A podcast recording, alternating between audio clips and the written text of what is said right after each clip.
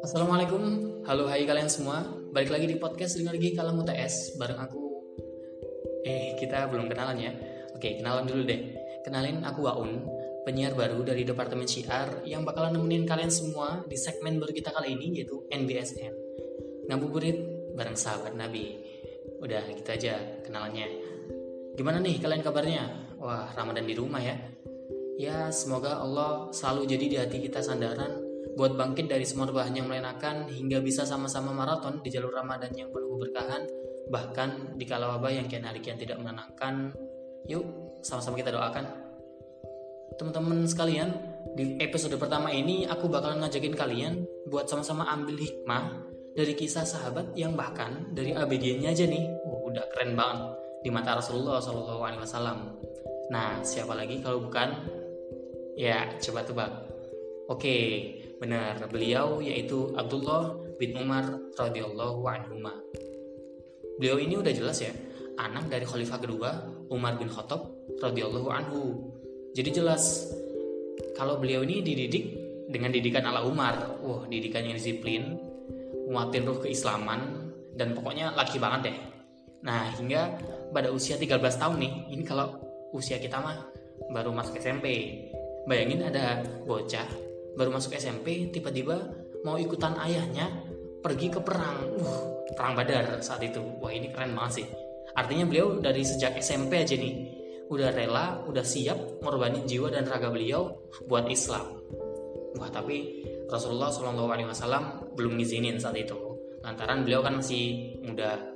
Nah baru diizinin tuh dua tahun setelahnya. Yang notabene berarti baru kelas 3 SMP udah ikutan perang dan perang itu perang Khandaq. Wah saat itu perangnya benar-benar mencekam sih. Sampai satu Madinah itu dikepung oleh seluruh musuh hingga benar-benar harus bikin parit yang panjang lebar mengelilingi Madinah. Itu saking terkepungnya tuh umat Islam saat itu.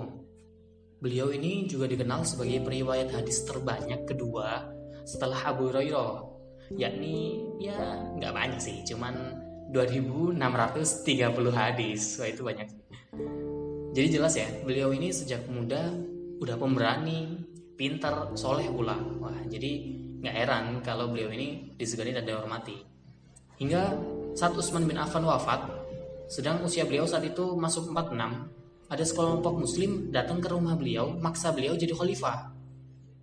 Mereka teriak di depan rumah beliau, begini, Anda adalah seorang pemimpin, keluarlah, agar kami minta orang-orang berbaiat kepada Anda. Ibnu Umar saat itu mikir wah ini udah nggak woles nih. Kalau begini mah satu sama lain saling paksa buat berbaikat wah ntar tumpah darah nih.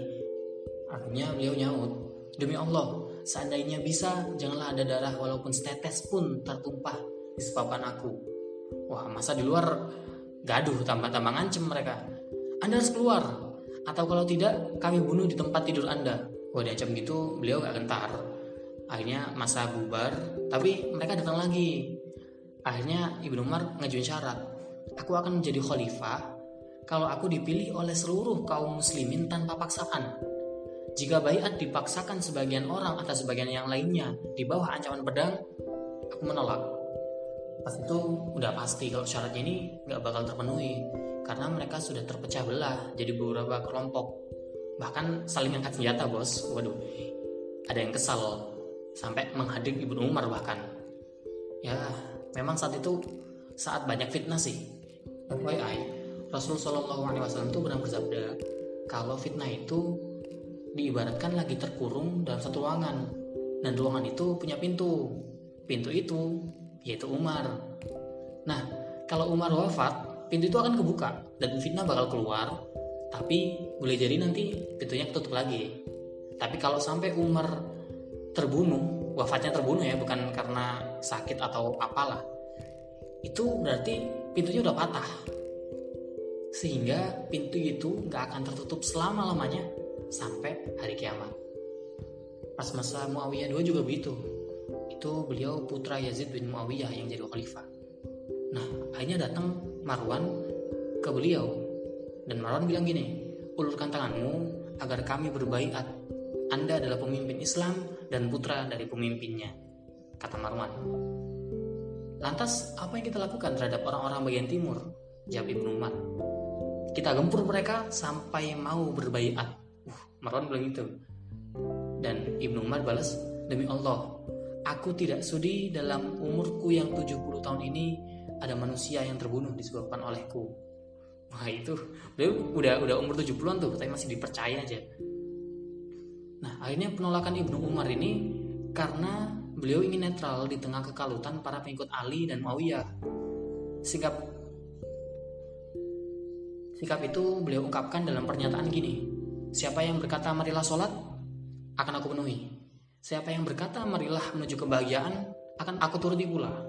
Tetapi siapa yang mengatakan marilah membunuh saudara kita seagama dan merampas hartanya, maka saya katakan tidak, kata Ibnu Umar. Ini bukan karena Ibnu Umar lemah, tapi karena beliau ini sangat hati-hati dan amat sangat sedih banget kalau umat Islam terpecah belah dalam beberapa golongan. Dan beliau nggak suka. Ada pihak yang suka sama satu nggak suka sama yang lain. Meskipun pada akhirnya beliau pernah bilang gini tiada sesuatu pun yang kusesali karena tidak kuperoleh kecuali satu hal. Aku amat menyesal tidak mendampingi Ali memerangi golongan pendurhaka. Wah Terus ada yang gugat gini, kenapa beliau nggak bela Ali kalau begitu dong? Ibnu Umar bilang, karena Allah telah mengharapkan atasku menumpahkan darah sesama muslim. Nah, jadi dapat ya hikmahnya bahwa beliau ini sosok yang pemberani banget, tapi nggak suka kekerasan.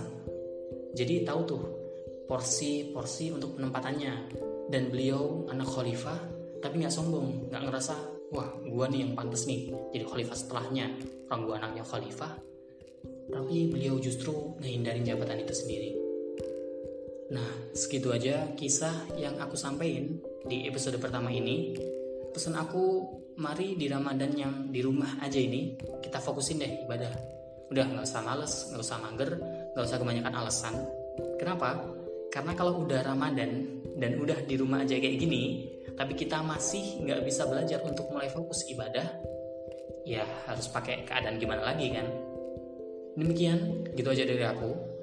Sampai ketemu di episode podcast NBSN selanjutnya. Wassalamualaikum warahmatullahi wabarakatuh.